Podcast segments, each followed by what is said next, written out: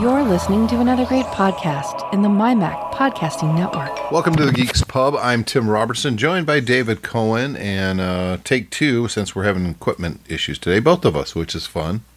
I don't know what's going on to you.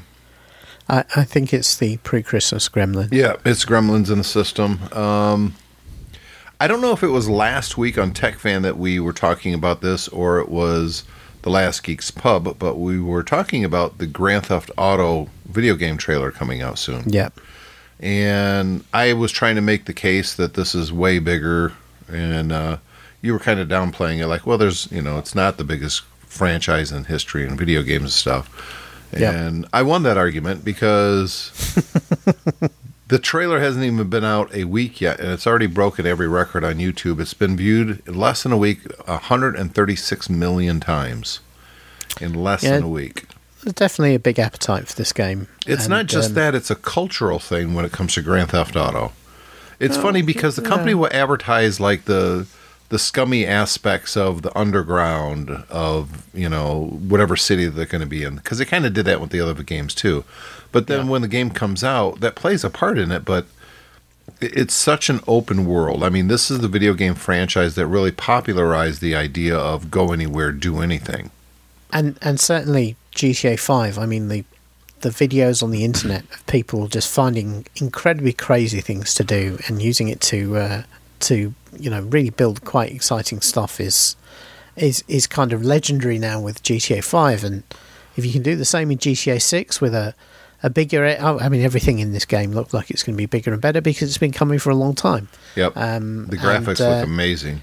I was struck because you know what this this kind of looked like a movie trailer. It Yes. did not look like a video game trailer. Well, if you And go back fact- and watch any of the GTA trailers, starting with GTA Three, they always do that. Go back and watch Yeah. the original one, and it's it, it feels like uh, Goodfellas or something. You watch I- GTA yeah. Vice City trailer, and it- you know they're using music. They're I mean, they, Rockstar really knows how to build hype, A- mean, and um, and they deliver. That's the thing, though. yeah, well, the, and the, and the other thing is, we're now at the point where the graphics in this video game is not. I mean, it's incredibly realistic. So you can still tell it's a video game, but it makes the cinematic nature of their trailer even much more cinematic. Yeah. Well, you know, I, I credit Rockstar with getting me back into video games. Quite Yeah. honestly, if it wasn't for a trailer they put out for Vice City back in 2001, I probably wouldn't even be doing this podcast. Honestly, because you know, Julie and I were sitting there watching something on TV, and I've said this story before. The trailer came out, and they had the Flock of Seagull song "I Ran." Mm-hmm. and they had this open world and the guys going it, it, i'd never seen anything like that in a video game. It blew me away. The very next day after work i went to toys r us. I bought a ps2 gta vice city and a dvd of the matrix. Because the remember the ps2 was a dvd player and it was Yeah. one of the cheapest dvd players out there on the market. So i, I credit rockstar for getting me back into video games. Seriously And it's interesting that you talk about Vice City because this is this one set is set in Vice City again. yeah um, and it really has that. Um, even though it's not, it doesn't appear to be set in the eighties. Um, it still has that cool kind of Miami. no it's set in to- modern times which is Yeah, rare. Usually Yeah, they exactly. set a particular era, but because they're doing, they're showing like viral videos and stuff like that. yeah, Um, yeah, And here's the other aspect of this: uh, the music is a Tom Petty song from Yeah. 1989. I love. You know what the the album that this came off. I love Oh, it's one of the best, that. his best that Tom albums Petty. by far. Yeah, absolutely. Yeah, um, and it Free really Falling fits. was on that album. Yeah, it really fits the trailer. I mean, it it, it the vibe is absolutely right. Um, and and the the, Well, the that song shot to the top of the music charts too, Of course, simply yeah. because of this game. Because this is probably the first time anyone even heard this song. Yeah, well, uh, it's, I'm sure Tom Petty fans are fairly familiar with it, but I, it, it wasn't. It wasn't like a big. Unlike Free Falling, it wasn't like a big hit at the time. So um, I mean, it starts out perfect Yeah. for a, a trailer. yeah, exactly. Um, and and this appears to be about uh, you know again they they have these this this underpinning story to the to the game. This appears to be about uh, you know a, a, a girl who comes out of prison and with her brother, and they, they look like they're trying to get themselves back on I don't think feet. it's a brother unless, uh, they You have a very. Well, no, oh no, no, no! That, you're right. You're right. Yeah, sorry. What family sorry. did you At- come the- from, dude? Come on. At the start, What are you at the start, at the start of the trailer, I assumed it was her brother, and then yes, you're right. Later on, it becomes clear that that um, if it is her brother, they're very, very naughty. Yes, that's. ugh. Um, I'm looking forward to it. Now, of course, it says 2025 when the game comes out. So we're a minimum of 13 months away, but the chances of that coming out in January of 2025 is next to nil. And also, sometimes nowadays with video games, it might not even make 2025 because things happen. The other thing to Rockstar will hit 2025. the other thing too uh, that that a lot of people are going to be not maybe aware of is Rockstar never releases on PC initially. They always No. do it after they've done the the console. So you need to have a PlayStation or an Xbox if you want to play this game in 2025. Um, I'm interested. I you know, they, the problem I always had with the GTA games is that I thought the concept and the execution of the environments and everything, even back in the day, was amazing, but the actual gameplay often sucked because there's a lot of combat, and the combat was often really, really hard to do. And then the other thing was racing the game, racing the cars around, and also I. I personally always found that quite difficult as well. So, um, but then I've never played beyond GTA three. GTA So- 4 was the worst when it came to because that was the first one that hit at the time the next generation, the Xbox 360. And the cars were really, really floaty, and it was super hard to, to drive anything in that game. It was terrible.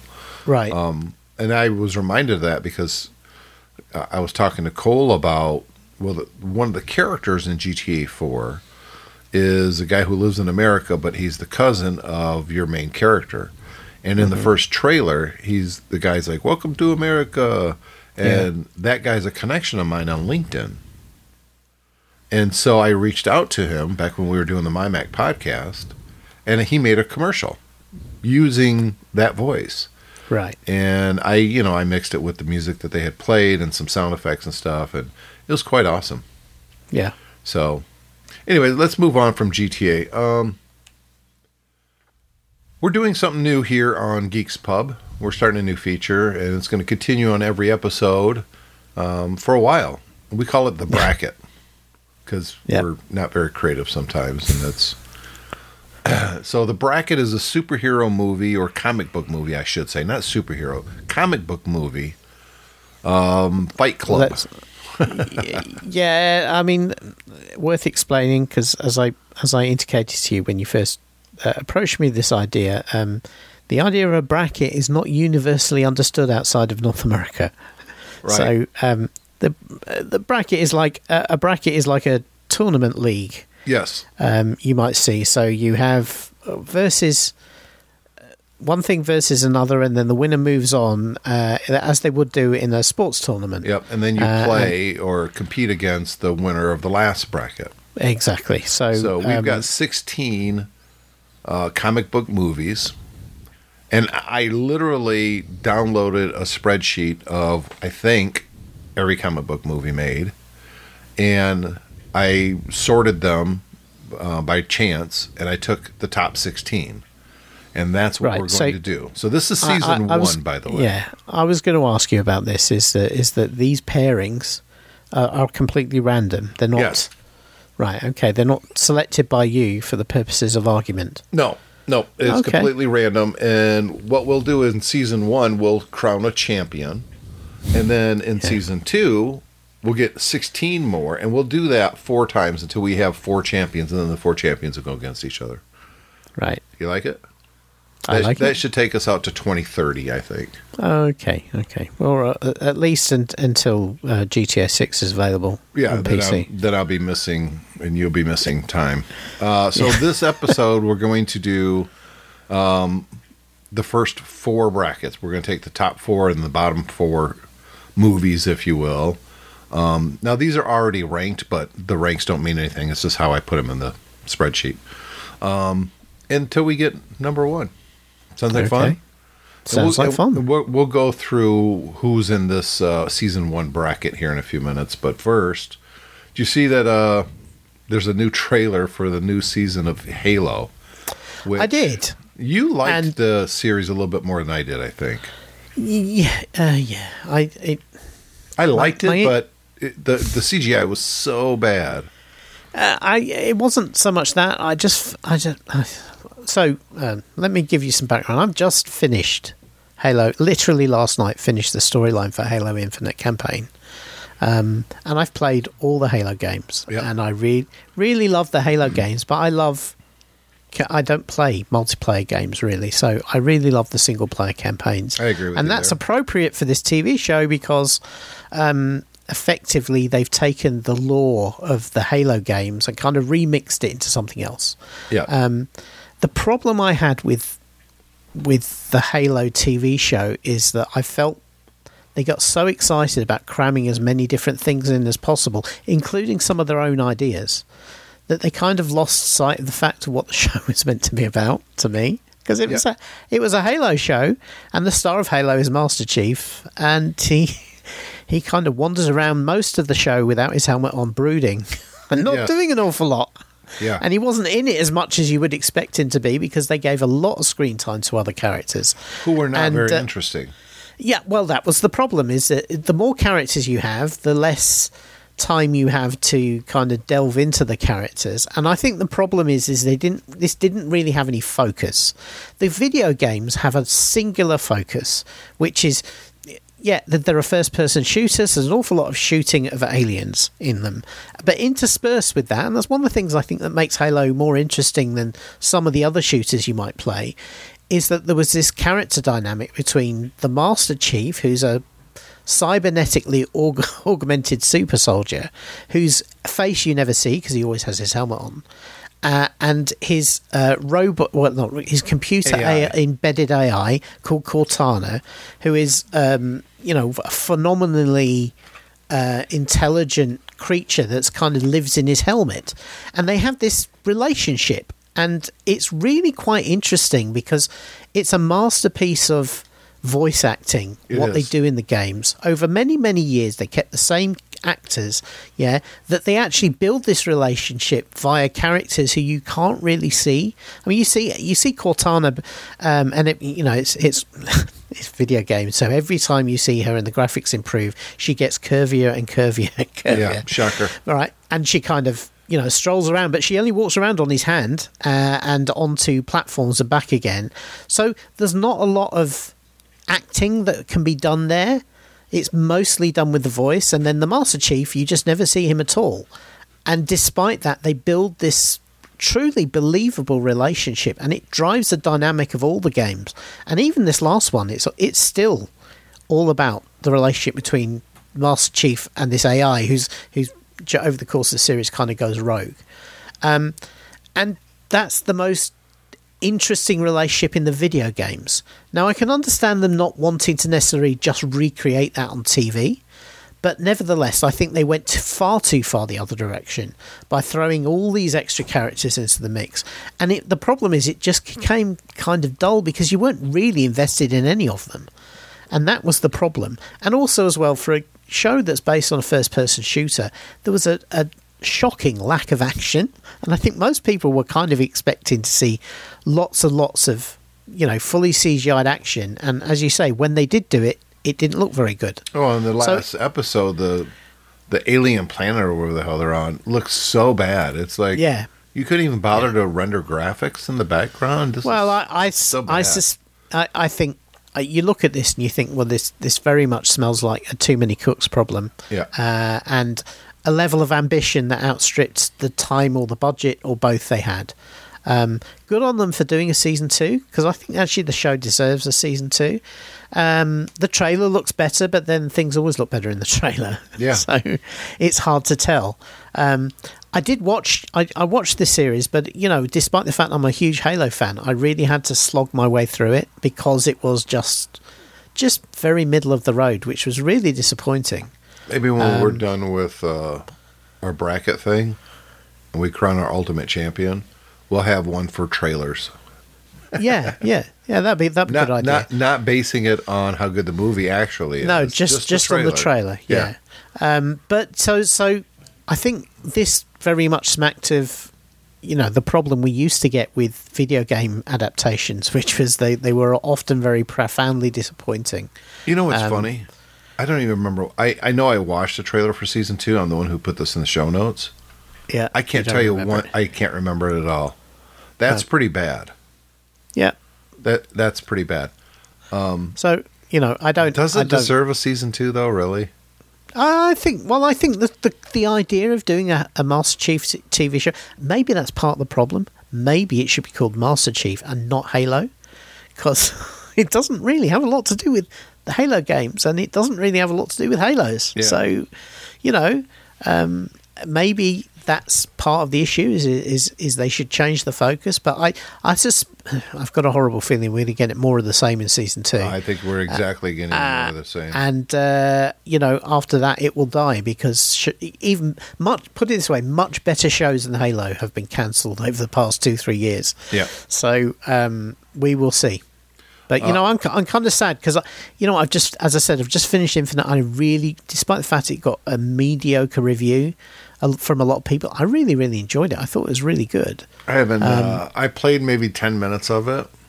Yeah. I always mean to go back to it and play it some more, but you know, life. It's interesting because this one they actually did an open world, so you could go Yeah, anywhere. that's what made me on the- excited on about the it. Halo. Yeah, but the the problem is again they didn't really make good use of that because you just basically use that as a way of uh, you, you had all these missions that were very very similar, and all you had to do was trek between them somehow. Um, there wasn't an awful lot else going on in in the Halo, so um, it wasn't like GTA where you could figure out how to do anything right. it really was just you know now now rather than going from mission to mission by just teleporting you could uh, you had to trudge over one and a half kilometers of simulated landscape Yeah. until you open up fast travel in which case you then just start teleporting between them again because there's nothing to do between these places. yeah it was it was it was it was yeah it kind of reminded me of some of the early halo levels where you really felt that the the the, the environment they were in really existed Yeah. I mean, it was really, it was very well realised, but the problem was it just was a bit dull. There wasn't very much to do. Yeah. you know, I, it was I kind of like being in a national opening. park. Well, number one, the the music for Halo is amazing. It's one Yeah. of the best video game soundtracks of all time. I, I'll I'll die on that cross. Um, Yeah. But I still remember the beginning of the first game where you're on Halo and the aliens are landing and you're at this platform and you got to fight them back and there's other soldiers there and it, it it was so cinematic you know when these other Yeah. ships were coming in and you would look up in this first person shooter and see them coming in it was just it was awe inspiring it looked amazing And back back in back when they first did that game, that was. I mean, remember this is pre Xbox 360. It was the Yeah. original Xbox. It really was quite groundbreaking because shooters shooters weren't like that back then. No. The, the difficulty Halo the Halo franchise faces now is that now everybody's done all of that, and so they have to come up with something new. Um, and uh, this was the first time they did open world, and you know, as as much as I enjoyed the game, and I, you know, I finished everything. I didn't just finish the story; I finished all of the missions. So I went all over the Halo, uh, and it was a lot of fun. But I could also recognise the um, the complaints people had that it was also quite generic and um, you know much of doing the same thing over over and over again. The, for, for for me, the thing that that made it great was that playing as the Master Chief, you feel you're still vulnerable, but you feel so powerful. You feel like you are a super soldier in a super suit with really cool weapons, and that you know you're the best soldier in, in the game. It makes you feel like that, which is incredible. And that's one of the things that really kind of disappoints about the TV show is they didn't really lean into that at all. You know, the Master Chief was venerated right across the TV show, and you didn't really get to see why. yeah Yeah. Let's uh we've had this in the show notes for a while back in october uh, and we just never got to it it seems but i think now is a good time. Um there's a new highlander. It's the, they're rebooting highlander. Yeah. and they're using uh henry cavill as the lead.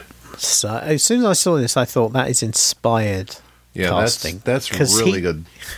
Yeah, he is really good. I mean, I, I have a lot of lot of time for Henry Cavill as an actor because I think he's a lot more versatile than people give him credit for. But he is built like a unit. Yeah, he's a massive guy, and he's got a great kind of charisma about him, which made him great as Superman. Um, and you just know that he will be awesome as the Highlander. Um, and this came out of I was we were I was making up um, topics for us to talk about when we had nothing else to talk about. And one of the things I came up is, uh, you know, are modern remakes of older material worthwhile or worthless? I put that in the show notes, and literally the next day they said they're doing Highlander again with uh, Henry Cavill. And this is being directed by Chad Stahelski, who's the guy behind. Um, he's a former stuntman. He's the guy behind uh, the John Wick movies. Yep. So uh, you know that all of that makes me kind of excited because Highlander was uh, a lot of people not of our age may not might not have ever really heard of it because it's it's kind kind of old now. But back in the day, it was very very on point in terms of geek culture. It was very stylish. Um, it had great soundtrack because it was soundtrack was by Queen. Um, it had Christopher Lambert, who was one of the you know cool actors of the day in it. Um, Sean Connery, uh, who was Sean Connery. uh, I mean, it amazing. was yeah, he was amazing, despite the fact that he was a Scottishman playing an Egyptian, ancient Egyptian who was dressed as a Spaniard. Yeah. Um, and, and it shouldn't have worked, and yet Sean Connery kind of made it work. Uh, and it's about these immortals. The, there are immortals all over the globe, um, and uh, they kind of spend their time going through history, and eventually they feel compelled to battle each other to. Um, uh, kind of like a bracket. Yes. they have to, they have to fight each other until there's only one left. The immortals can only kill each other by beheading themselves, and then they absorb the energy of the other ones uh, until there's only one left. And of course, it ends up between uh, a fight between the good one, Christopher Lambert, the Highlander, uh, and the bad one, who's um, a guy with a with a bone helmet. you know, it, it, it's it's very much of the eighties. It's much more style than substance. You actually try and make a pl- figure out the plot, and it's crazy. It just doesn't make any sense. No, but it, kind of worked. It, it's bad, but it's good at the Yeah. same time. and and it turned into a huge. There, there was a really long running TV show, which, which was kind of based around the same concept of some. You know, despite the fact that Christopher Lambert ends up being the the one left, it turns out he has a cousin that nobody ever heard of who has five seasons of a TV show. Um, but you know, it was really cool, and um, if you want to see very stylish sword fights for uh, low budget sci-fi stakes. This is this is your jam, and I was kind of excited to see that Henry Cavill could be the Highlander with uh, with uh, John Wick kind of um, action moves. I just put a uh, picture in the show notes. I've seen this on more Highlander because, of course, Toyota sells a vehicle called Highlander, All right, okay, and you see these little stick figures on cars, right? Family of four. Well, this one shows four stick figures with no heads and one with a sword, and it says there can only there be can one. th- and then there can be a, be only one, which was the, the, the kind of the tag phrase of Highlander. Yeah, that's that's very very funny. Yeah, that's pretty I good. like that very much, yeah. I think something like that's going to be the show notes. Yeah. Um, Well, the show graphic, I should say. So, yeah, I'm, I, am I looking forward to it? Yeah. I mean, I always thought the I thought Clancy, the bad guy, was awesome in it. I mean, he was scary Yeah. as shit. He, as a person, he scared me. I'm like, this dude is. He kind of scares me. And and this was very early in his career, but he went on to be like the big heavy bad guy in an awful lot of stuff because he was big. He's got a scarred face and a and a um, uh, kind of a, a gravelly voice, uh, and yeah, he's one of these people who probably scare anybody if he just walks into McDonald's next to you. Let Yeah, alone when he's all dressed up and he's awesome. you know. Yeah. He did a lot of cartoon voices too, but he pretty much just did his own voice. I mean, because it's so good. He, Yeah. He's he's he's awesome. So, anyways, let's move on to our bracket now. So we have got uh, sixteen comic book movies, um, and we're going to get down to one, which we think is the best. Now, here's here's the thing. We're going to disagree, right? So how do the we? So so how do well how do we get one to move on if we're you can't have a tiebreaker? It's one on one. So we're going to do a coin flip to see, you know, Like if, if you you want movie A and I want movie B and we're both passionate, neither one of them's going to give up. We'll use a coin flip, Okay. and then whoever wins coin flip, that's the one that goes on. Okay, I've, I've got to be honest. I, I mean, uh, the, the reason I asked the question about had you had you selected these or the head to heads is Yeah. There's a lot of toughies here. I know there is. That's Yeah. that's the fun part. So here are the Yeah. 16 um, entries for season one: Aquaman, which came out in 2018, uh, Captain America: The Winter Soldier, Unbreakable, which came out in 2000. A lot of people don't realize that Unbreakable was based on a comic book, uh, or it Versus became a comic Deadpool. book. Yeah, Deadpool, Um, Yeah, Captain do America. the verses so that so that people know which is which versus which. No, we'll get to that. No, all right, okay. uh, Captain America first, the first one, The Rocketeer, Captain uh, Marvel from 2019, the 1989 Batman, 2019 Joker, X Men First Class. I can't believe that's from 2011. That seems no, no, yeah, wow. X Men from 2000, the first X Men movie, the first Doctor Strange, Blade from 1998. That's uh, Wesley Snipes. The League of Extraordinary Gentlemen. Judge Dredd, which is Sylvester Stallone, 1995. I am the law. Uh, and Venom from 2018. So that Did is our bracket. Did it select random movies from the list? Yes. Because all right, okay. Because when when I, I saw Judge Dredd, I assumed it was the later one. Well, that's uh, why I that put was, the date. Right, that's that was actually just called Dredd, wasn't it? So I think so. That's Yeah. the guy that played Bones. Yep. Yep, he's in the boys. So, who's going against who? Well, this week we've got in our first match Aquaman against Captain America: The Winter Soldier, um, and then Unbreakable going against Deadpool, and then Blade going against the League of Extraordinary Gentlemen, and then Judge Dredd against Venom. So let's get started, David. Aquaman, which I think is an underrated movie, quite honestly Yeah. it it was at the height of DC is building the same thing as Marvel. They just did it in reverse order. They started with the big team up and then they break all these characters out Yeah. into their own movies. Although I do believe Aquaman still took a little bit of time, not as long as the Flash, but a little bit of time to come out with his own movie. Yeah. Um, I I think when I first watched this Aquaman movie, I was like, that was okay. But I don't remember being blown away by it. Do you? Um, I think I think it was a it was a mu- movie that impressed in the movies more than you thought it was. I think there was a problem that a lot of people went in with low expectations. let's face it, and we've seen it in shows like The Boys and what have you. Aquaman's always been a bit, bit of a joke. yeah, it's like, oh, he's got fishy powers. You know, and they, a lot of people have kind of taken the Mickey out of it.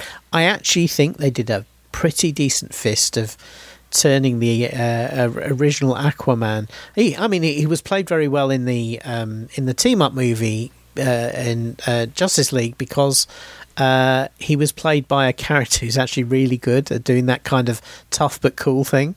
Um, you know, and uh, I th- I think they the movie to me I remember being quite surprised by how good I thought it was. I think the difficulty always with an Aquaman movie is uh, you know it's it's people fighting underwater, and no matter how well you do that, and I think they did a pretty good job of you know they had a really cool effect when they kept going in and out of water, and Yep. they would walk into rooms where they the water would drain away um, and they could talk more differently and yet they could still move and and, and it, it felt like they were actually fighting underwater i think the problem is is that fighting underwater just comes across as a bit lame um, and uh, I, I still think this had a, a bit of a stink of lameness about it despite the fact that they had a very cool actor uh, as aquaman they had a pretty good cast from what i remember uh, in in this movie. Um, but it was, you know, the story was kind of meh. Yeah. You know, it's it's just it's a typical thing of, you know, it's it's strange estranged uh, man reconnects with his people. Turns out he's meant to be the people's savior. Nobody buys it. There's a despot on the throne. I mean, we, it's a story we've heard a hundred times before. Um, you know, the the the the girl he ends up with initially she's you know on the bad side uh, bad guys sides and you know she's kind of working with them but she has some sympathy for him and eventually they she helps him and all that. again something we've we've heard before. I'll tell you the best thing about the um aquaman movie was was like the b they had this b plot where they had um what's he called? The guy in the manta ray? Yes. the manta yeah? This guy in a robot suit yeah. He's like he's like an underwater tony stark. Yeah. And he he's, he's literally exists in this movie just to chew up some time fighting aquaman for reasons. I mean that, reasons. that's all he's there for. Reasons. That's all he's there for. Those scenes were by far and away the best part of the movie. Yeah. and yet they're completely they're effectively completely fight filler. Um, but they were the best part. And and yeah this guy just literally gets short shrift. You know he fights him once kind of gets away finds him a second time kicks his ass. Aquaman absolutely kicks his ass. And that's it. That's all you say. And then the end they kind of bring him on as saying well he's out for revenge. Manta is always out for revenge. Right. that is that's his gig. That is made very clear in this movie that the Manta's all about revenge on Arthur Curry on Aquaman. Um, but apart from that, he, he's, he's he played by Michael B. Jordan, an amazing actor. Yeah, and he he's basically given no lines, no plot, no back, very little backstory, and the backstory he has is revenge. and then he just turns up and you know spends 25 minutes in a kick-ass fight and gets beaten. It was it was amazing, but also pointless. And I think there's the problem with the movie, maybe, and maybe that's why you don't remember it much. Is that it all seemed a bit pointless at the end of the day, you know, and nobody, nobody, I think, really cared who was on the fish throne. I don't think Um, anybody did either. Uh, and of course, what's happening now is we've we've got the next one coming Which is and, kind uh, of embarrassing because because this is a dead universe, so it's a dead universe Yeah. walking. Yeah. yeah, it's like um, And and the nothing uh, matters I- in this movie. Yeah, uh, and so I can imagine the uh, you know the the drowning puns that are going to be made in headlines across the tech press and the media press Oh, about kill about yeah, you know, and it's a shame because um, It could be good. yeah, and and I do really like uh, Jason Momoa, the actor. I I've, do too. I, I've watched him in lots of things. He was in the, funnily enough, how how ironic is this? He was a big star in Stargate Atlantis. He the guy has a thing for water, um, but he was also in that um, Apple TV show where everyone was blind. Um, he's he's a really good actor. Again, uh, another one of these guys because he's big and beefy. I think he gets only action roles, and I think he's better than that. But um, you know, he sure does pull it off, and he's probably the best thing in the Aquaman movie. I would agree with that. Yeah, Yep. Uh, but the problem is what it's going against here in our bracket. yeah. Captain America: The Winter Soldier. Um, yeah, one of the best superhero movies Of all superhero time. movies ever made. Yeah, I don't. I don't think that this is even a fair fight. Um, my prediction is Captain America: The Winter Soldier is going to be vying for the championship. Um, it is quite simply one of the very best superhero movies ever made. I think Yeah. that um, part of the success of the Marvel Cinematic Universe is because of the Captain America movies. Now, I- I'm glad Civil War's not in here because I don't know what's better is is Civil War Yeah. or The Winter Soldier. Boy, it's a hard one, but the concept of this movie is that Bucky, who was in the first Captain America movie uh, and killed, and it's kind of the motivation behind Captain America in a way. Yeah. Uh, it's a big regret. He comes back and he's been cybernetically enhanced. He's got this bionic arm, basically. and he's but he's he's Soviet brainwashed, so Um, Yes. effectively he's been turned into like a brainless assassin. Yep. Uh, um, and- I thought it was too soon to introduce that character because I thought, yeah, that should have they should have held that back for a long time. But now looking back, no, it makes perfect sense. Um, Yeah. So, uh, The Winter Soldier is the movie where they basically kind of reset part of the universe. They got rid of Shield. Um, Hydra rises, uh, and and this was a bit. This movie was like a big, uh, like almost like a spy thriller. oh, it absolutely was. I Um, yeah. mean, because because it's not just and, and it's really one of the things that yeah and it was directed by the Russo brothers who went on to direct Civil War, uh, and then to direct the uh, the the finale of the of the kind of the Avengers phase of of Marvel of the Marvel universe with um, with the Thanos, you know, um, The Thanos saga. yeah, the Thanos saga, yeah. Um, and these guys really knew what they were doing, and they they just fired straight out the gate with this. It's a terrific movie, and not just because it's not. There are battles and stuff in it, but actually, it's not so much about those. The set- the action set pieces are amazing, but they one it's one of the few air, um, few action superhero movies where the the action sequences further the plot. Yes. Every action sequence in this movie means something. It's not just there. Unlike Aquaman, it's not just there to fill some screen time. There are real stakes in this. You know, it, whether and it doesn't matter whether it's whether a Captain America's about. Uh, he realizes that Shield is bad, and he's he, he gets into an elevator full of guys who are basically going to take him out. Which is an amazing wins. scene. It's an amazing sequence, and and, and again, a bold piece of filmmaking to build a big action sequence, and it goes on for a surprisingly large amount of time Yep. in an elevator, where the, where Captain America is basically just surrounded by five or six or eight or however many it is bad guys, and he wins. Yeah, and even the people in the movie can't believe he wins. I mean, they are they are astounded as, as astounded as we are by what he does in this sequence. And then later on, any time he's fighting the Winter Soldier, he's he's not only just fighting him, he's also trying to get through to him. Yeah, he's to holding say, back "Remember the whole me." time. Yeah, I'm your best friend. I don't want to fight you. Yep. Yeah, and at the same time, they are fighting each other. Um, The characterization is what does it for me because the Black Widow was always just a. We, I don't know. I, I never bought her character in the Iron Man movies. yeah, She was just like, okay. Um, No, and in the first Avengers, I did like her. I mean, the fear Yeah. that she shows when she goes and meets Bruce Banner for the first time is Yeah. palpable.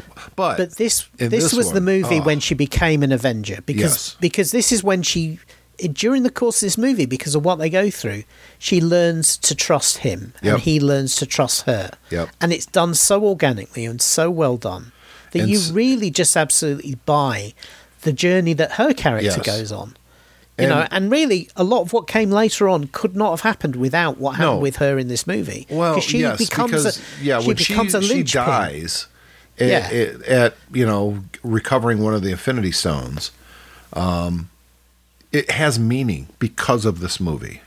Absolutely, because she's become so, so much of a part. I mean, you know, if she'd have just died and people went, "Oh God," you know, she was a pain to be around. Glad she's gone. Right. You know, wouldn't it wouldn't it? Instead, it has real impact because the whole team is devastated by what she does. You know, and it has ramifications that go on as the universe. Um, Sam uh, Wilson yeah. is, I think, the way they introduce him that he's a, a veteran. Um, he stays in shape. Um, he's kind of adrift, you know. Yep. And how he meets Steve Rogers is on a run. Yeah. and the way they do it on your left and he keep steve rogers keeps lapping him going around the lincoln memorial and stuff and then last one don't don't don't you do it he goes Yeah. around him again But- and just but the, camaraderie that Yeah. they build It doesn't- was effortless Yeah, because because they they just they bond over a common experience, which is being a veteran and being kind of out of place as a veteran. Yeah. that's why they become friends. Mm-hmm. Uh, and and you can see each of them, you know. But again, I think the whole the story of of the Winter Soldier is about Captain America going on a journey where he realizes he has more friends than dead Bucky, even while he's trying to save dead Bucky. Um, and really it does kind of start you down the path. Uh, well, this movie does start you down the whole path towards the uh, the Infinity Saga Yep. because you have to get rid of you have to uh, get rid of Shield as the kind of the know, Shield's always been the MacGuffin. They always come Yep. and save the day at the last day. So you have to dismantle that, and it was very bold back then to say, okay, this thing that we've built up over all these movies, we're just going to wipe it away and say, actually, it's all corrupt and bad. And that kind of says something about our world as well. Um, and uh, yeah, it, it it was just yeah. So it's a phenomenal movie, and put it this way, it pours. Uh, Aquaman's just been waterboarded because Yeah. Yeah, he's there's not no coming out question. of this one alive. no our second matchup are, t- are two really good movies this this Uh, might is- be the most this is, difficult This is the toughest one, yeah. Well, i don't know i think next week or next episode, we're gonna have a couple tough ones too. But this one is really hard.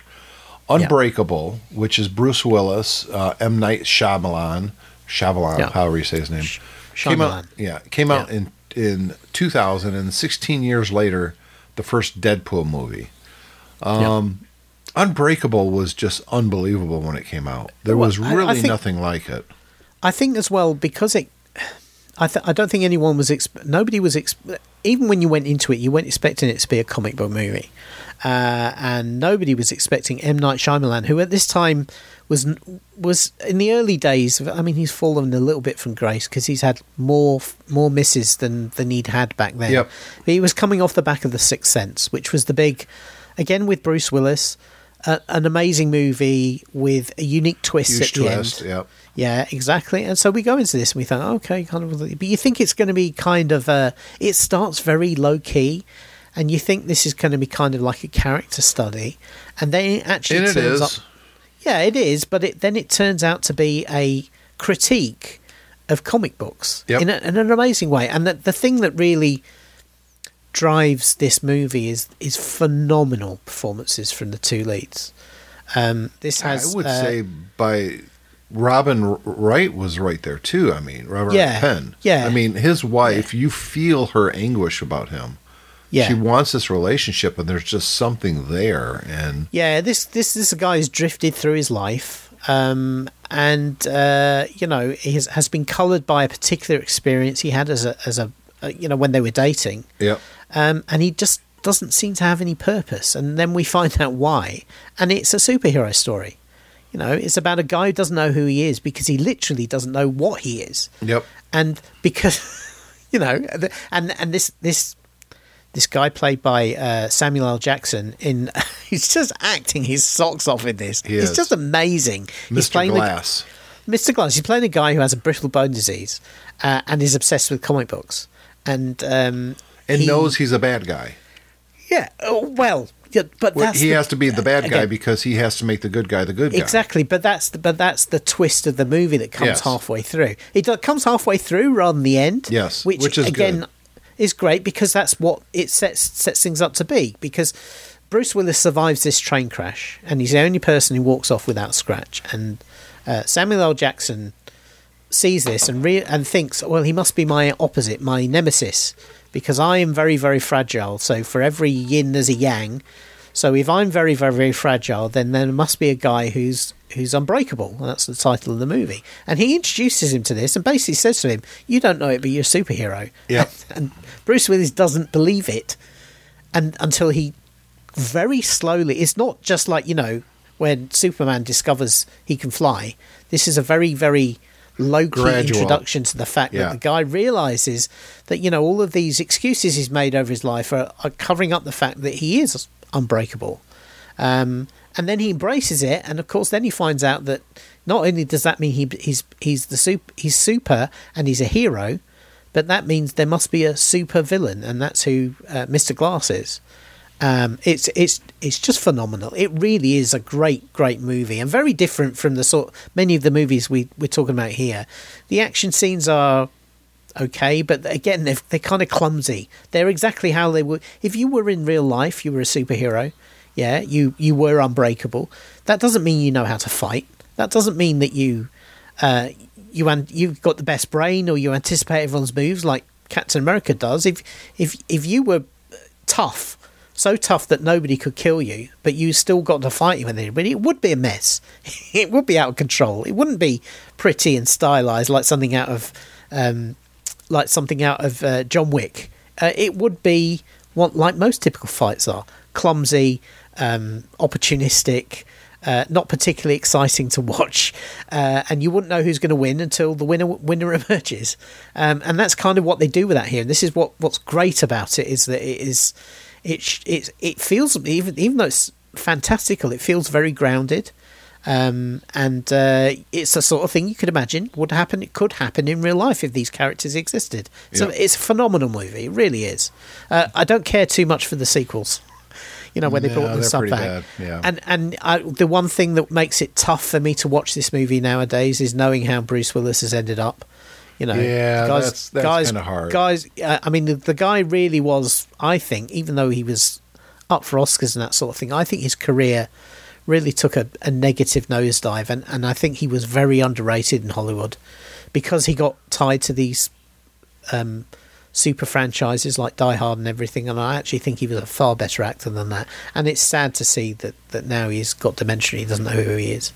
Um, I don't know if he doesn't know who he is. He doesn't have the ability to speak. No, he, it's gotten worse than that now. Recently, it was Yeah. they, they said it was full blown dementia, and he he really doesn't, you know, bumbles his way through the day not knowing what's going on. So yeah, that's terrible.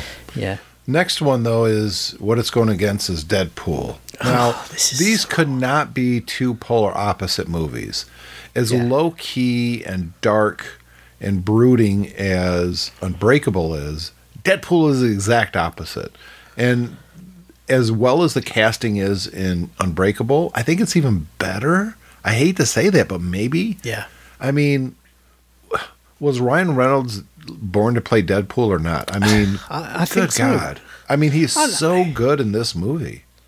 I think And I love the story how this movie came to be. That Yeah. him and the director got together and made a short five minute film. And that that yeah, and not not just you know, this is one two two guys messing around with camcorders. I mean, they made it with special effects. yeah, it's amazing. Yeah, this was basically was a, a five minute, very expensive elevator Demo- pitch. well, demo reel, yes. demo reel of how to do Deadpool in the movies and to show what it could be. Uh, and it very much leans into what Deadpool in the comics was all about, which is irreverent, Yeah. um, breaking the fourth wall, uh, really, really kind of stupid, but in a very, very funny way, while it being extremely violent. Extremely and, violent. and and the light-hearted approach to the violence is not. I, I mean, it is. it's kind of I think book. the, it is comic book, but I think I think the beauty. I, I- they they realised that to do that in the movies, you have to do a bit more than just show it. Um, and I think what they do is very brilliantly in the actual movie of Deadpool is that you know he's you realise very much that this light-hearted approach is a front for somebody who's in incredibly deep pain. Yes. Uh, and um, and Ryan Reynolds just really brings that out. the The story of this movie is is so much better than so many superhero movies because while it's about saving the girl from the bad guy, and the bad guy's a bit of a lunatic, they kind of make it real in this. They make it um, it feels dangerous, uh, and it feels um, like his anger and his approach to it is justified, and yet he never loses that lightheartedness. And yet- and then what he does is they, they have the brilliant idea of bringing in some other minor characters from other franchises. Uh, they they explicitly stay on screen. Stay on screen. This is because we haven't got the rights to the big one. Yeah, because it's fourth wall breaking. Yeah, and then he, he spends the whole time while they're helping him taking the Mickey out of them. It's brilliant. yes. It's absolutely brilliant, and uh, I I think just thinking about it as much as much as I love Unbreakable, I'm not, and I do really really mean that I dearly love Unbreakable. I do too. I, I can't I can't I can't feel. I'm- that- I'm with you You can't beat Deadpool Because here's the thing. Here's what it comes down to. You have to watch one of these movies when we're done filming or done recording. Which one Yeah. are you going to watch? I Yeah. guarantee you it's going to be Deadpool. You're just Yeah. going to watch Deadpool because it's it's so much fun and exciting and the acting is great and the action pieces are great. Colossus is great. I mean, it's it's so good. And you do Yeah. believe the love story between Deadpool and the girl too. Yeah, You exactly. totally you totally buy it. Yeah, and uh, you can understand, you know, what happens in this, and all you know, and it has everything. It it brings in everything from the comics, but it doesn't. Um, you know, the, all the, the the fact that he lives with the blind old lady is there, just like it is in the comics. The relationship is very much the same as it is in the comics. It's bizarre and it shouldn't work, and yet it does because they love the material and they'd been. It was clear they were very, very careful to do it proper justice. And then even the minor side characters, you know, the taxi driver becomes a, he becomes a really important part of Deadpool's life. Um, I mean, even more so in the sequel. Um, and uh, you know, he's, he's just a taxi driver who happens to pick up a superhero one day. You know, it's it's so funny. Um, it is a great, great movie, and uh, yes, don't get me wrong, it's extremely violent, um, but uh, it and it and it plays that for the laughs, but not not in an irreverent way. It rec- basically it's like you say, like a comic. It recognizes that we're all used to seeing these violent scenes, and that the you know the generic bad guys who are going to get shot up, uh, uh, you know, are not important. It is comic book violence, and it just plays into that brilliantly. It, it's it. It I, I it's almost a perfect superhero movie, isn't it? Yeah, yeah. So we're we're giving it. I can't believe I'm saying this though because on this, I, honestly, it, it's really hard to convey to a listener right now how hard this is for me to say Yeah. that Deadpool, who I hate in the comic books, it's it's an awful comic book. I don't enjoy it at all. I, I really don't. Really, Deadpool- I love. no. I, I, I- love the com- love the comic. In fact, It gets too uh, long in the tooth. It's too over the top. They've done too much with him. He was overexposed. Yeah, yeah, they kind maybe kind of. I kind of did. I did read the kind of virtually every Deadpool comic back to back a few years ago, like in order, um, and and certainly going through it like that, you can kind of see that. But the thing is, is, is the great thing about Deadpool is it deflates a lot of the pomposity in a lot of these movies, That and you know, that's it. and and Deadpool that's, that's works better as a movie than a comic book. Yeah, absolutely. It- it oh, I definitely does. agree with that. Yeah, because these movies are all about you know big world-changing stakes and everything like that, and he comes in and he just doesn't care. D- yeah. and uh, even just if he does care. Even if he does care, he doesn't care. That's, I mean, that's the brilliant thing about Deadpool is there can be things he really, really cares about, but while he's doing it, he doesn't care, and it doesn't matter what happens to him or anything around that. He just kind of comes with it because he doesn't care, and he's not hung up by, he's not carrying all this baggage, even though he's got a huge amount of baggage. It's a real weird thing, but it works on screen.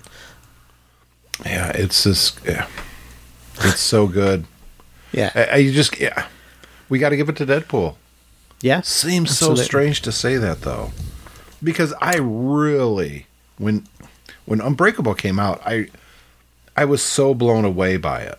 I mean, it was so good. It was so different than any other kind of superhero movie, and it really th- felt yeah. grounded in a way that no other superhero movie really did. But you're right; it doesn't pass the repeat test. If you It doesn't. if you're choosing to watch it, watch something as important as it is, as groundbreaking as as enjoyable as it was, it's just not the thing you'll sit down and watch. No. You'll, if it's on, you'll sit. You'll definitely. Oh, oh, I haven't seen this in ages. I'm going to watch it. But you don't need know, to watch it from the beginning either if you've already seen it. No. Yeah. Whereas but- but- Deadpool, you want to watch the whole thing. Yep. And if you come in halfway through, you're going to want. Th- I think this is the difference. If you come in halfway through Unbreakable, you watch it to the end and go, "That was great." If you come in halfway through Deadpool, you're going to want to. Oh, can I switch to the plus one channel and watch the beginning? And then you'll end up watching the whole thing again. Yep. That's how good Deadpool is. I'm redoing our bracket because the first one I did didn't work. Uh, it was a demo thing, so I have to redo the whole stupid thing because I couldn't change anything. You could So write I've it been- down. Write it down on a piece of paper and do it afterwards. No, I, I'm, I've been doing it while you've been talking. That's how good you are. I can right. I could follow along with you talking and still type at the same time. Yeah, that's because you're not really listening to me, isn't it? Huh? exactly. So now we're jumping to the bottom of our bracket for the next Hmm. the next battle, if you will. Blade, 1998, against the League of Extraordinary Gentlemen, which I, I don't even. Okay, let's start with Blade. Blade is now um, part of the Marvel Cinematic Universe. Yeah, it wasn't back then. It wasn't back then. This is 1998, so it's it's still a couple years before the first X Men movie. Yeah. Um, I believe it's the year before Spider Man came out. I think that was no Spider Man Mm-hmm. Came is- out in 2001. This is this is back when people did su- did superhero movies for the money and nothing Mm-hmm. else. Yeah, this wasn't. I I I would stand by this today. Is they made this movie not expecting it to be particularly successful. no, and it was really Yeah. good. it was really good. It's it's but I- rewatchable. yeah, I think I think this was one where they they kind of it was one of the things they put all the ingredients in the pot and expected to get something out that was quite generic, and actually it transcended itself. Um, partly from you know I I never really liked Wesley Snipes, but the the thing is is that he he again a little bit like Ryan Reynolds, he's perfectly suited to playing Blade. Yes. because you know, kind of grumpy, little bit of a dick, thinks he's really good, and he is, but not quite as good as he thinks he is. Uh, but overcomes despite that. Um, you know, the kind of the person, you, kind of a person you think, oh, I'd, I'd hate to spend any time with him, but I kind of admire what he does. I kind of feel like Wesley Snipes is like that, and Blade is like that too. I agree. Um, and uh, but I think Blade, you know- Wesley Snipes takes himself way too seriously. oh yeah, absolutely, Co- completely opposite of Deadpool. Yes. Um, but but the thing is, no, I mean the the actor himself. Yeah, no, Wesley but but I'm saying, but I, I think the reason that Blade works is precisely because of that. I It's agree. because he he takes itself too seriously, and, and there's something about there's something about vampire lore. Vampire lore often takes itself too seriously. I know we have the comedy shows and you know what we do in the shadows and stuff like that, and actually, brilliant. one that yeah, it's brilliant, and one of the reasons it's brilliant is because it's kind of taken the Mickey out of how vampires are always treated so seriously. Yes. Um, Blade is very much in that mold of you know everything is important, and uh, if we don't stop the vampires, they'll take over the world, and you know, um, it, it's it is what it is. It's very much of its time, but it, it really does work. It and I really think one of the reasons that um, this effectively a minor character in the, in this universe has kind of stayed in the public consciousness is because of these movies and and how successful they were. But I, it's hard for me to pin put my finger on why. I don't know whether it's vampires are cool. I mean, vampires are always cool. That's the thing. Lost Boys. Um, yeah, absolutely. I think Um, that's kind of what started it. Was the Lost Boys? yeah.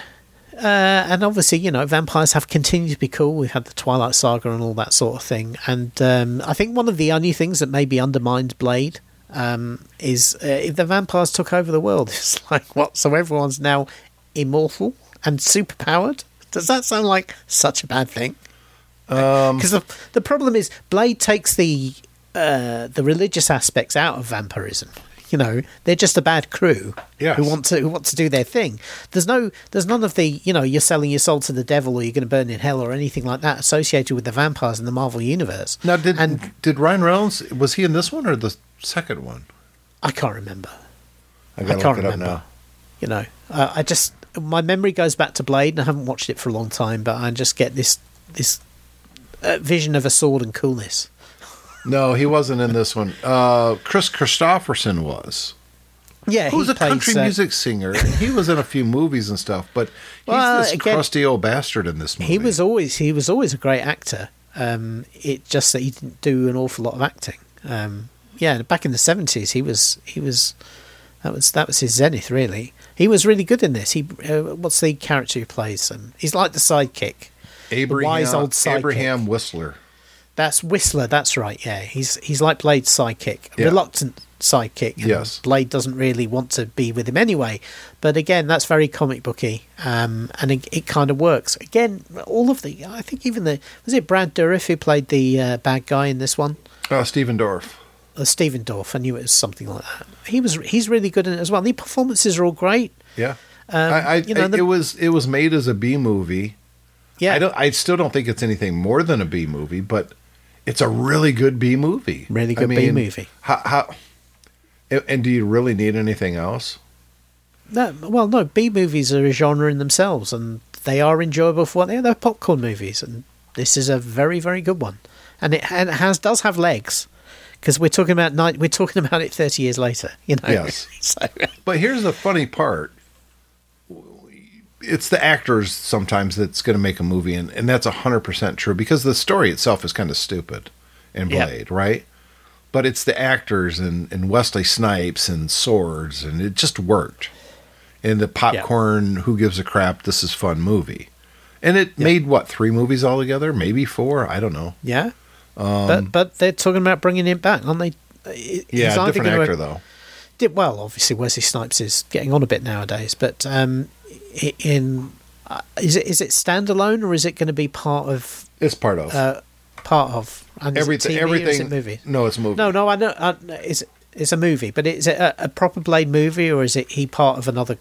no, wider it's, crew. It's, it's Blade. It is Blade. Okay, fair enough. Well, so there you go.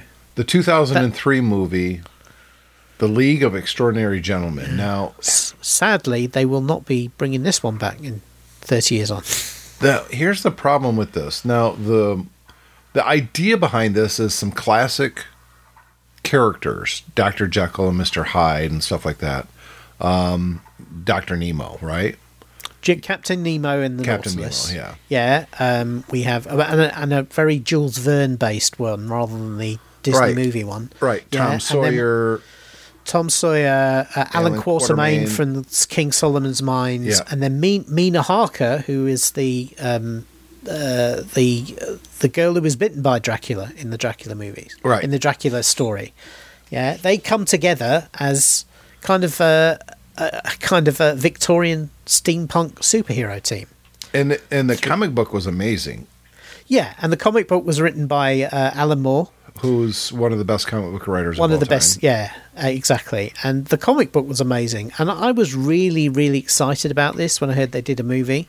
They were doing the movie. And Sean Connery's in it. How could you? I mean, it's going to be Yeah. Sean Connery, Mr. Uh, and Highlander, Sean- and James Bond himself. uh, sean connery's actually pretty good in this. Um, but now, until you find out why he did this movie, the money. No, did was it the money? No, why did he do the movie? He said if he didn't understand what the movie was about, he wasn't going to do the movie. So he was offered a script back in '98 or late '97, early '98 that he read it and he just didn't understand it, so he passed on it.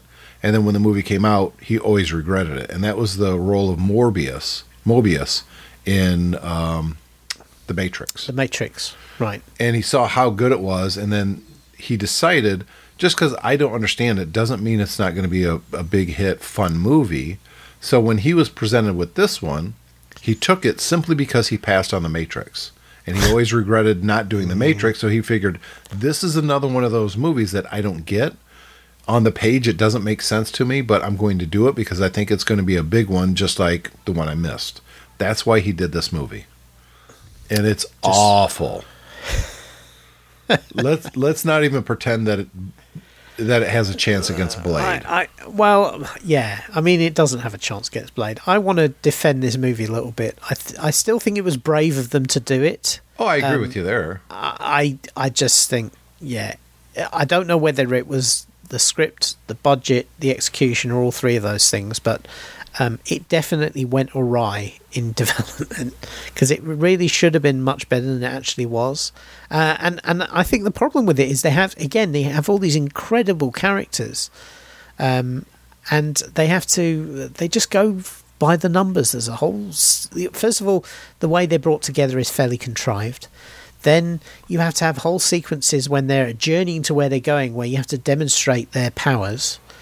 Um, and um, it, yeah, it just it, it it just feels like superhero by the numbers, and it really, uh, I- you know, you can kind of understand why Alan Moore is not thrilled with cinematic adaptations of his work because it often comes out like this, um, and it, you know, it's a pale imitation of the comics. It's um, yeah, it's so bad. I Doesn't mean, work. It doesn't work at all. Yeah, it doesn't. Great yeah. cast, good acting for the most part. Yeah. When it comes to the like the CGI and all that, it was fairly well done for its day.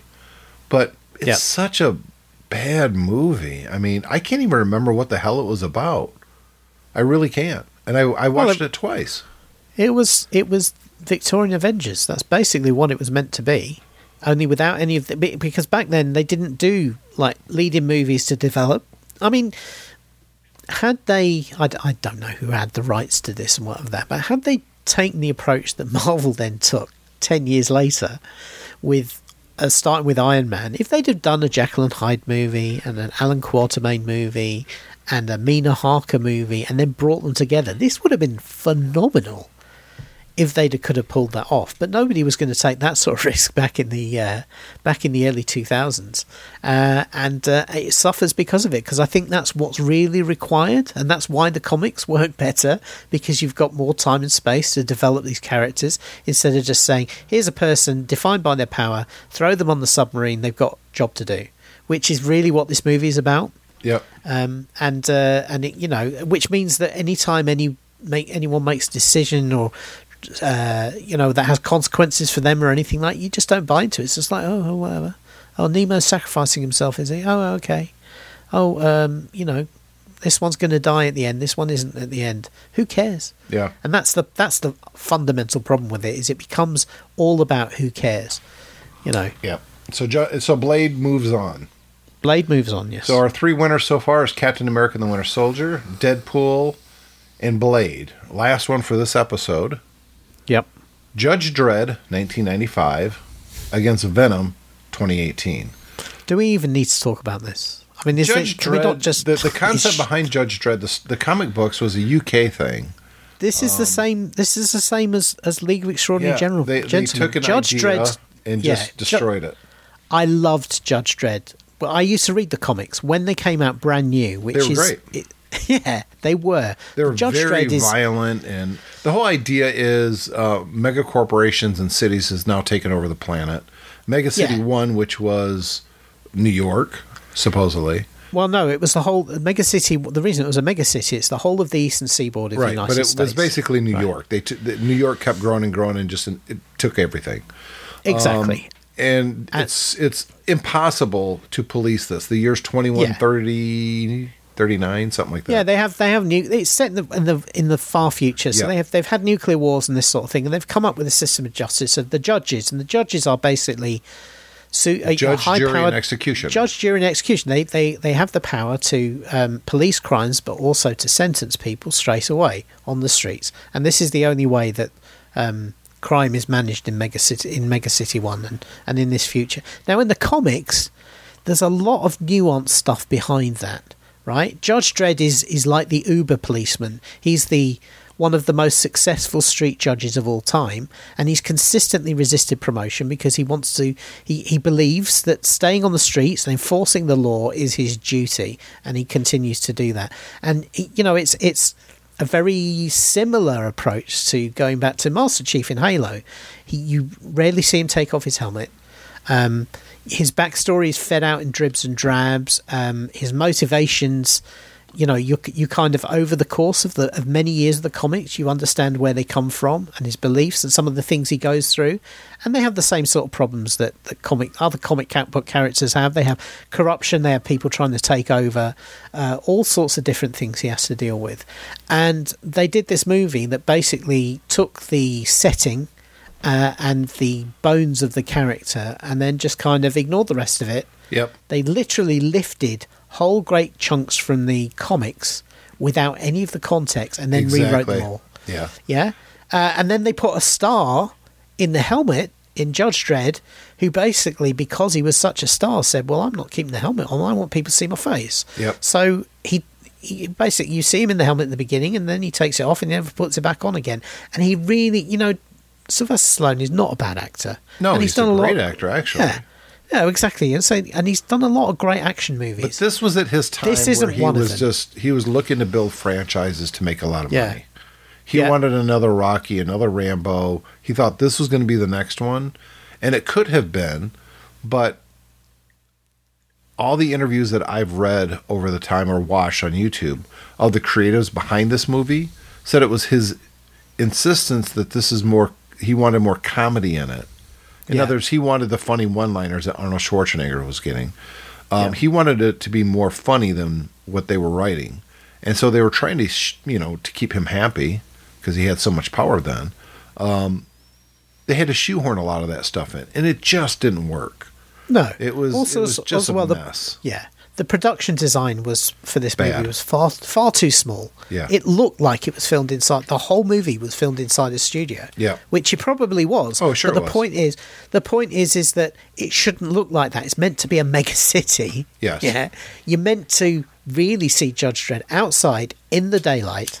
Yeah, doing his thing with a helmet on, and Mm-hmm. Yep. instead we got Sty Stallone in well lit studios that are obviously studios, yeah, which are all shiny and crappy, and you know, it just, it just, yeah, just the whole movie just really doesn't work. No. Um, and compared to Even the costumes didn't work because they were Yeah. supposed to look kind of lived in, and this is, I mean, crappy looking because it's, Yeah, he's in it's the a tough underbelly of the life. city. Yeah, and his Yeah, was shiny and sparkly. Yeah. It just it didn't Yeah. work.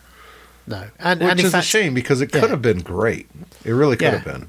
I would I would strongly recommend anybody who's got any interest in Judge Dredd watch the other movie, the one Yeah. we talked about. I still haven't seen it.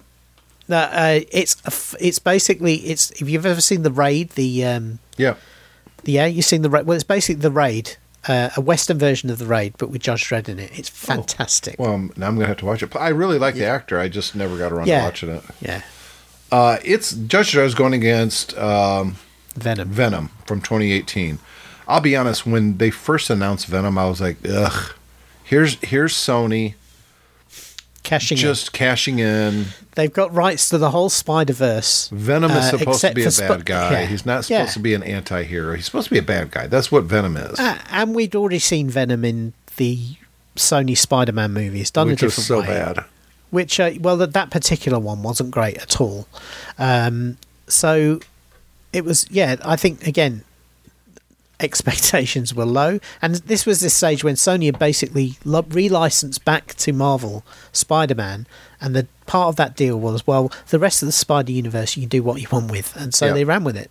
Um, and yeah, so I think we all thought this was going to be terrible, and it probably would have been terrible had it not been for the fact that they had the genius idea of casting Tom Hardy And who as Ed- completely Eddie Brock. makes this? I mean, he, he, is such a it's loser. a virtuoso performance. It is. Yeah. He's a loser, but he's no, he's just a loser, isn't he? He is a loser. He has. He has. He's. He, it, I think that's part of what makes this good. Is that he is a loser. He has good ideals and good morals, but they. But despite himself, despite those, he still is a loser. He Yep. can't help but making bad decisions, and his whole life is a series of bad decisions.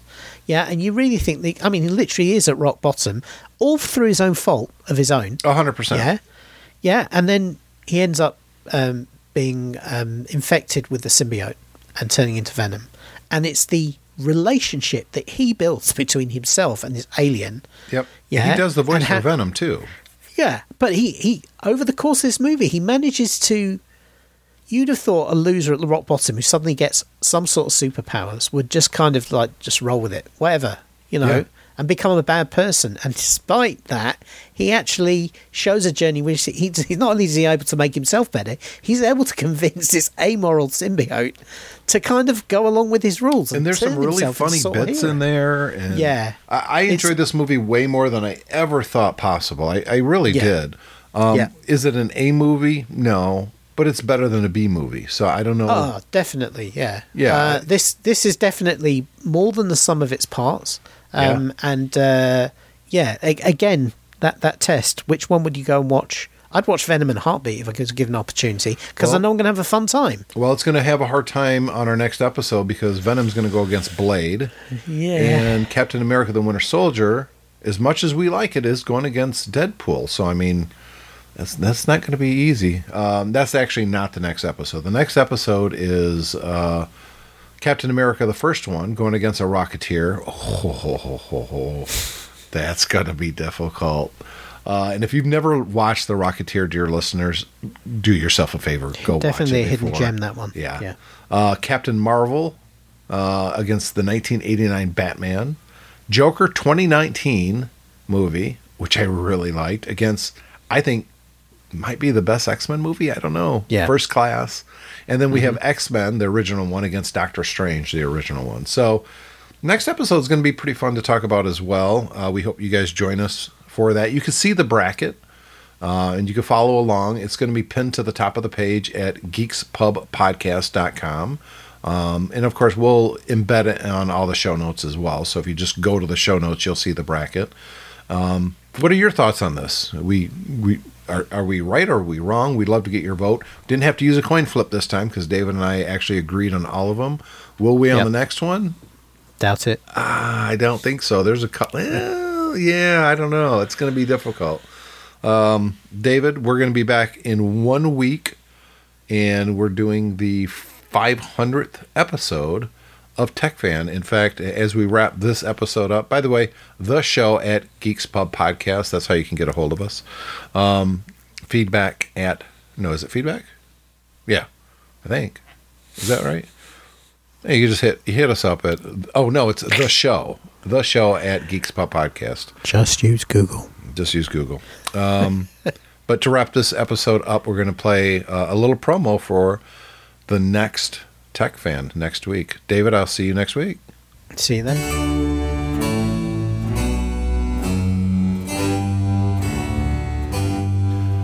Mr. David Cohen and myself, Tim Robertson, would like to invite you, dear listeners, to listen to the 500th episode of the Tech Fan Podcast coming out next week. We are, as they say, classing it up a little bit.